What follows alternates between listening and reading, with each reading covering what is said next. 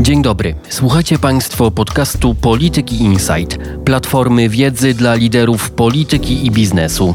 Co tydzień nasi eksperci omawiają najważniejsze wydarzenia polityczne i gospodarcze, analizują krajowe, europejskie i globalne trendy. Nazywam się Karol Tokarczyk i zapraszam do wysłuchania kolejnego odcinka i odwiedzenia strony politykainsight.pl.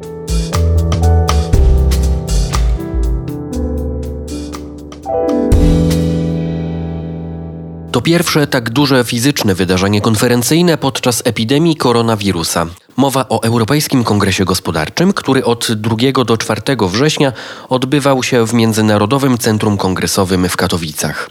Śląsk to miejsce szczególne, ponieważ na blisko 70 tysięcy przypadków COVID-19 odnotowanych od początku epidemii w Polsce, na ten region przypada niemal 1 trzecia. Dla organizatorów podobnych kongresów, ale również dla ich uczestników, wydarzenie to jest sygnałem, jak mogą wyglądać jesienne kongresy gospodarcze. Sprawdzimy, w jakiej kondycji jest branża kongresowa, ale porozmawiamy też z uczestnikami tego spotkania, którzy w tak zwanych normalnych czasach prawdopodobnie nie pojawiliby się w takim miejscu. EKG odwiedzało rokrocznie około 7-10 tysięcy osób. W tym roku, ze względu na wymogi epidemiczne, fizycznie mogło pojawić się około 3 tysięcy uczestników. Pierwszego dnia było ich około 1,5 tysiąca. Efekt? Puste korytarze, przestrzenie wystawiennicze. Kluczowe pytanie, czy to wrażenie, na które zwracali uwagę także nasi rozmówcy, to właśnie planowany efekt ograniczenia liczby uczestników, czy też wynik ich obaw związanych z udziałem w wydarzeniu z pytaniami o Europejski Kongres Gospodarczy, ale też sytuację całej branży, zwróciłem się do pomysłodawcy i organizatora tego wydarzenia, Wojciecha Kuśpika. Jak koronawirus zmienił tę branżę wystawienniczo-konferencyjną? Czym wasza sytuacja różni się od sytuacji innych sektorów, innych gałęzi przemysłu czy usług? Znaczy, po pierwsze, no, trzeba mieć świadomość, że to jest naprawdę stosunkowo duży sektor firmy i obiekty wystawienniczo-kongresowe no, praktycznie są w każdym dużym mieście. Większość hoteli tak naprawdę opierała biznes na tym ruchu biznesowym, ruchu właśnie konferencyjnym, kongresowym. I w marcu cały biznes, cała ta branża i tym samym przychody tych firm się zatrzymały de facto do zera. To trwało praktycznie do sierpnia a teraz się mówi, że w tym okresie jesienno-zimowym zostanie z tego około 20% przychodów. Więc to jest ta branża, którą lockdown nie dotknął na 2-3 miesiące, tylko dotyka cały czas teraz i dotknie przez najbliższe być może jeszcze rok. W tej branży na przykładzie miasta Katowice myśmy analizowali dwa obiekty, Międzynarodowe Centrum Kongresowe i Spodek. Bezpośrednio i pośrednio z tymi obiektami związanych jest około 5 tysięcy osób podmioty, które współpracują z tymi obiektami, jeżeli pokazaliśmy tą potencjalną prognozę, to mówią o spadku zatrudnienia między 30 a 70%.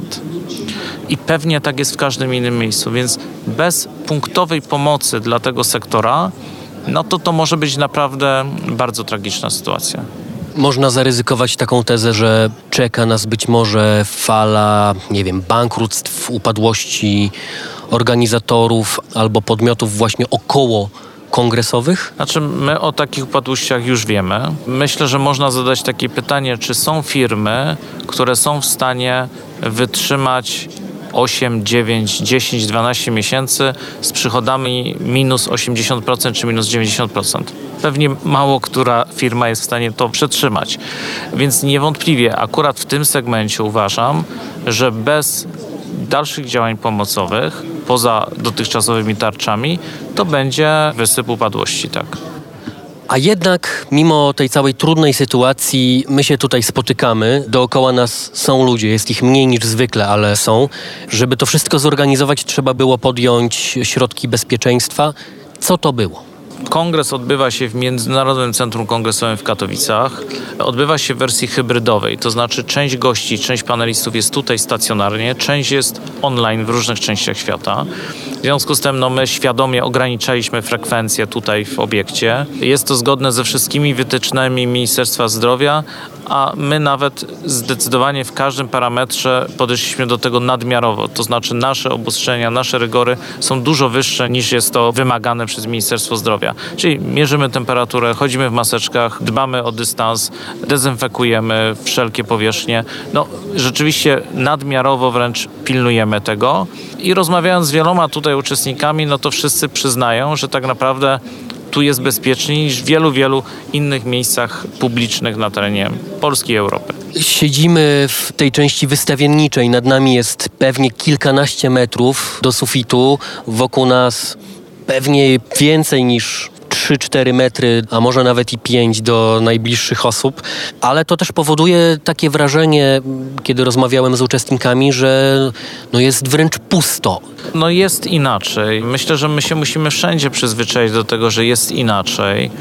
To jest zdecydowane zalecenie GIS-u Ministerstwa Zdrowia. No nie możemy e, się tłoczyć. No musimy dbać o ten dystans społeczny, więc tak, to jest zamierzony efekt, że ja podkreślam, wracajmy do normalności, ale w sposób odpowiedzialny w sposób odpowiedzialny, to znaczy przestrzegajmy rzeczywiście tych zasad, bo wtedy naprawdę minimalizujemy możliwość zakażenia. A czy ta hybrydowa formuła, o której Pan mówił, czy my już możemy powiedzieć w czasie tego kongresu, czy ona się sprawdza, sprawdziła, czy ta obecność online, czy ona rekompensuje fizyczną obecność? Oczywiście nie w tym sensie doświadczenia każdego z tych ludzi, którzy to oglądają, ale w kontekście dotarcia do tych treści, które tutaj są przekazywane? Znaczy w tym kontekście przekazu, dotarcia, to tak, to rekompensuje, ale czy rekompensuje w pełni? Nie, oczywiście, że nie. No, ludzie potrzebują spotkań, ludzie potrzebują rozmowy, ludzie potrzebują tego jednak kontaktu, więc wszyscy są zadowoleni z tego, co jest, dobrze oceniają to, co jest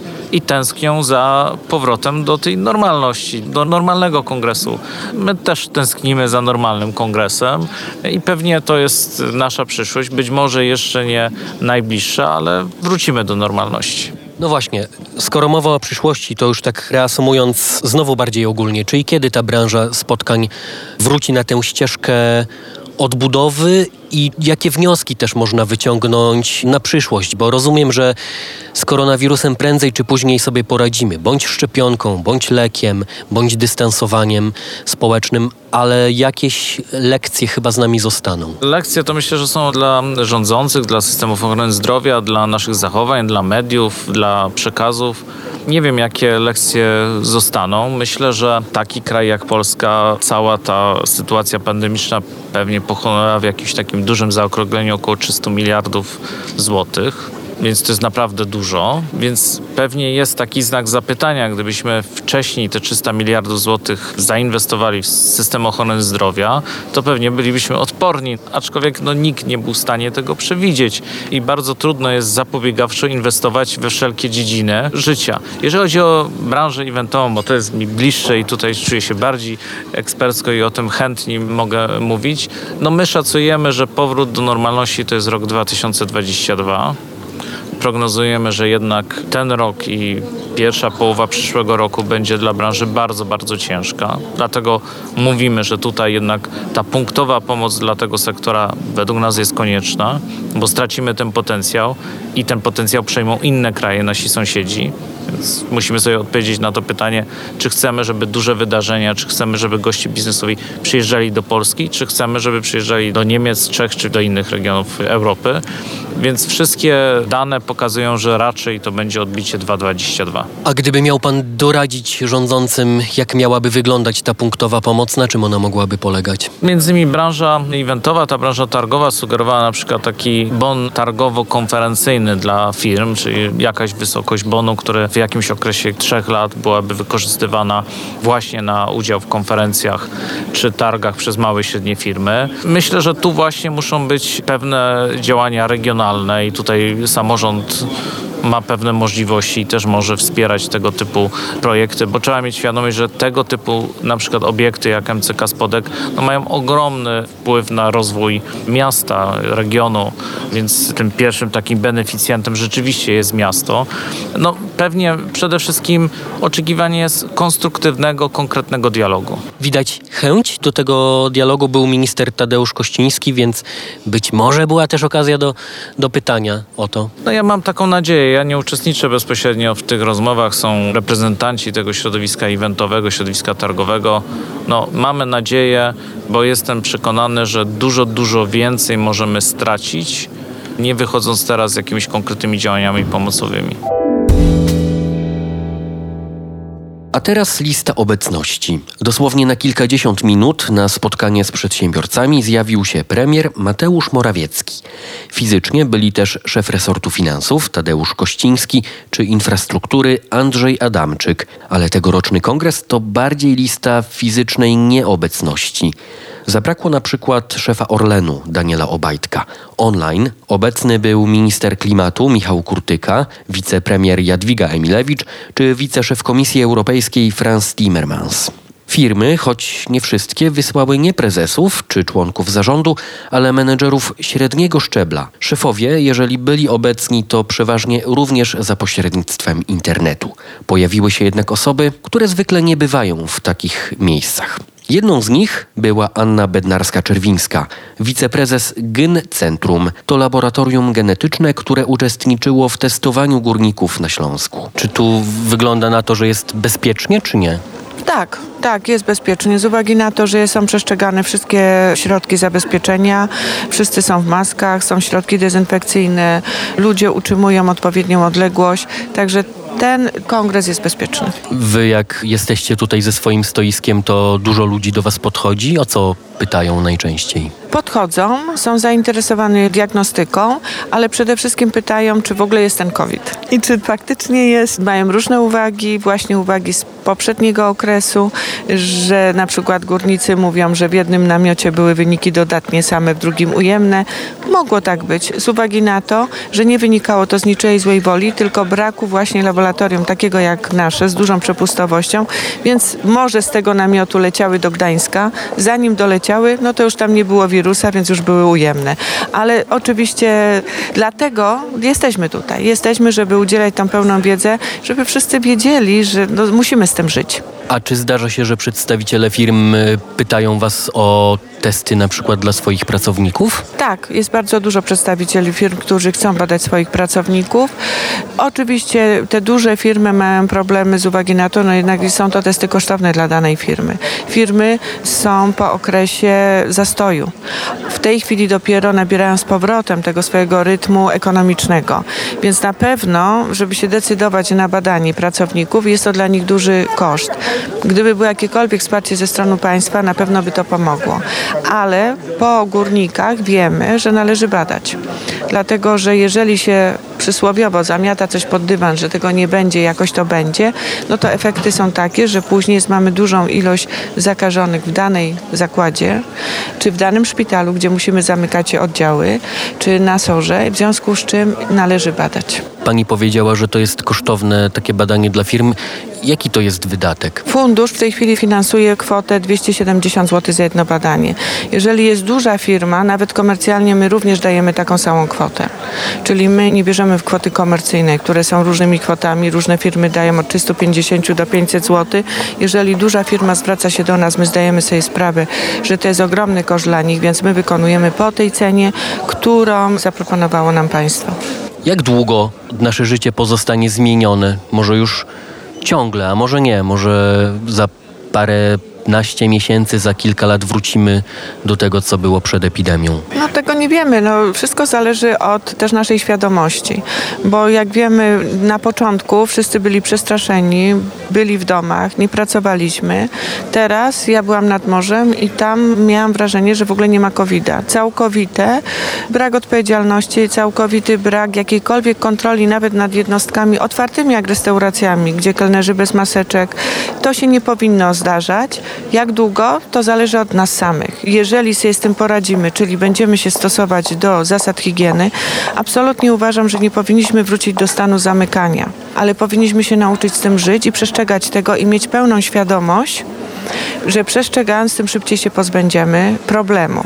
I nie może być tak, że dzisiaj jest ten COVID, a my nie bierzemy, jutro go nie ma. Dopóki nie okaże się po testach, że nie ma go faktycznie, powinniśmy zachować wszelki reżim. Jak długo? Zależy od nas samych.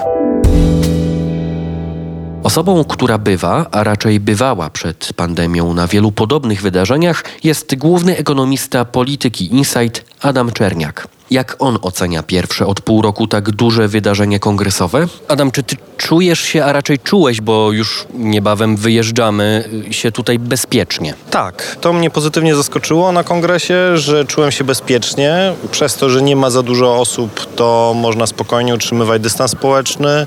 Zdecydowana większość nosi maseczki, wszędzie są dostępne płyny do dezynfekcji. Bardzo dobrze rozwiązana jest kwestia cateringu, znaczy nie ma takiego szwedzkiego bufetu, jak zawsze gdzie się podchodzą, biorą jedzenie, tylko się podchodzi po prostu do kelnera i on daje to, czego się chce w sposób, powiedzmy sobie, jak najbardziej sterylny, jak to jest możliwe. To samo dotyczy zresztą napojów, które też są podawane przez służby cateringowe. W związku z czym wygląda to wszystko na dobrze zorganizowane, bezpiecznie zorganizowane i co ciekawe, jako ekonomista muszę to powiedzieć, nie jakimś dużym nakładem kosztów. To znaczy nie widać tego, żeby tu było nagle 10 razy więcej obsługi internej. Trochę więcej obsługi jest, jest regularna dezynfekcja stolików, natomiast nie wygląda to tak, żeby to było jakoś dużo bardziej kosztowne. Raz, że te obostrzenia są tutaj widoczne, ale dwa, że sami ludzie się też trochę inaczej zachowują. Ludzie zachowują się faktycznie inaczej. To, co zwróciło moją uwagę i zresztą nie tylko moją, jak tutaj rozmawiam z poszczególnymi uczestnikami kongresu, to to, że jest kłopot z witaniem się, bo ludzie nie wiedzą, jak się witać. Odruchowo wyciągają rękę, ale później ją cofają, zwłaszcza jak druga osoba na przykład podaje łokieć albo podaje e, żółwika, bo jednym chyba z najpowszechniej tutaj stosowanych metod przywitania się jest właśnie przywitanie się na żółwika i muszę ci powiedzieć, że jest to jednak wyjątkowe przeżycie zbić żółwika z ministrem finansów. A jakie było twoje pierwsze wrażenie, kiedy wszedłeś tutaj na ten teren MCQ pierwszego dnia? Pierwszego dnia byłem w szoku, bo faktycznie wiało pustkami. Przypomniały mi się westerny z tymi przytaczającymi się krzakami, tumbleweed po angielsku zwanymi, że tak tutaj wyglądało. Później się dowiedziałem, że to efekt tego, że po pierwsze pierwszego dnia o dziwo stosunkowo niewiele osób przyjechało, a po drugie niestety PKP trochę nawaliło i wiele pociągów utknęło ze względu na zerwaną trakcję w różnych miejscowościach i osoby dojechały później, po 14, po 15, więc pierwsze wrażenie było trochę jak powiem, na takiej olbrzymiej konferencji akademickiej, gdzie po prostu na sali są tylko prelegenci i osoby, które są prelegentami kolejnego panelu. Skoro jesteśmy przy debatach, no to jak z kolei oceniasz ich jakość? Bo no, ta publiczność była o wiele mniejsza, część uczestników nie była obecna fizycznie, tylko łączyła się za pośrednictwem internetu. To wpływa jakoś na jakość debat? Ja byłem bardzo zadowolony ze swojej debaty dotyczącej protekcjonizmu, patriotyzmu gospodarczego i wolnego rynku, ale myślę, że to była kwestia tego, że wszyscy uczestnicy tej debaty byli na sali, było siedem osób, siedmiu panelistów i oni wszyscy byli na miejscu i faktycznie ta rozmowa była dynamiczna. Natomiast byłem też na kilku panelach prowadzonych w formie hybrydowej, no i tutaj moim zdaniem niestety ta forma nie jest jeszcze dostatecznie dobra. Po pierwsze, niektórzy paneliści mieli kłopoty z łącznością, albo nie słyszeli, albo w ogóle urywało połączenie i przez moment ich nie było. No co więcej, tego typu forma hybrydowa wymaga bardzo dobrego przygotowania ze strony prowadzącego. A no niestety muszę powiedzieć, nie wszyscy byli, nazwisk nie będę wymieniał, ale no takie odniosłem wrażenie, że po prostu było jedno pytanie i później zadajemy kolejnym osobom po to, żeby nie było tego ryzyka, że ktoś tego pytania nie usłyszał w trakcie i to spowodowało, że mieliśmy do czynienia z takimi krótkimi wystąpieniami, niepowiązanymi ze sobą, gdzie ludzie mówili rzeczy dosyć oczywiste. No i ta forma w mojej ocenie średnio się sprawdziła. Mówiliśmy o jakości debat, to teraz o jakości tego tak zwanego networkingu. Czy tutaj da się z kimś porozmawiać, dobić targu, umówić się na jakieś kolejne rozmowy, spotkania, pchnąć interes i różne sprawy do przodu? Myślę, że tak. I tutaj pandemia spowodowała dwa zjawiska. Po pierwsze, jest dużo mniej ludzi. To nie można się oszukiwać, jest dużo mniej ludzi, ale tego, że się wszyscy spodziewaliśmy, że tych osób będzie mniej, w związku z czym oczywiście trudniej dotrzeć do osób, które się chciało tak zupełnie przypadkowo na przykład, żeby na kogoś wpaść i zobaczyć, okej, okay, dobra, to może zrobimy jakiś biznes. Natomiast korzyścią jest to, że te osoby, które już tu są, one mają więcej czasu, bo faktycznie tak często nie są zajmowane, więc jeżeli wiemy, że ktoś przyszedł i chcemy z nim porozmawiać, to dużo łatwiej było taką osobę spotkać, posiedzieć, pogadać najdłużej, niezobowiązująco, więc odwołując się do kapitału społecznego i teorii sieci, no to nie mieliśmy dużej sieci słabych powiązań, ale za to kilka, ale mocnych powiązań z tymi osobami, z którymi chcieliśmy. W takim razie już podsumowując, patrząc na tegoroczny kongres gospodarczy, i pamiętając też poprzednie lata i inne tego typu wydarzenia, to czy ta forma, z którą mamy do czynienia tutaj, ma sens? Warto przyjeżdżać na takie hybrydowe kongresy? Mam na myśli już te kolejne wydarzenia jesieni, czy nie? Na co zwracać uwagę? Gdybym miał dawać takie wytyczne, to przyjeżdżać na kongresy, jeżeli wiemy, że tutaj na tym kongresie będzie osoba, z którą chcemy porozmawiać, czy instytucja, z którą chcemy porozmawiać. Jeżeli natomiast chcemy tylko przyjechać, posłuchać paneli, to moim zdaniem nie ma sensu przyjeżdżać. Można to zrobić po prostu z domu wygodnie, włączyć sobie ekran komputera czy telewizora i te panele obejrzeć.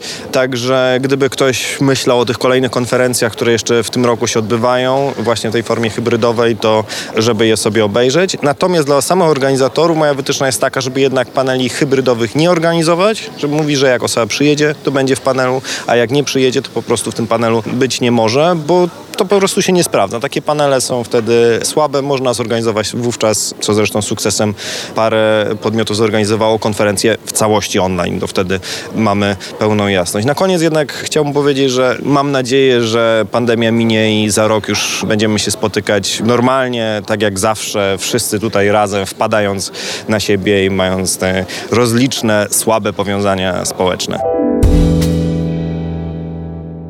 Na koniec spojrzenie poza granice Polski, ale przez osobę, która niebawem w Polsce się pojawi.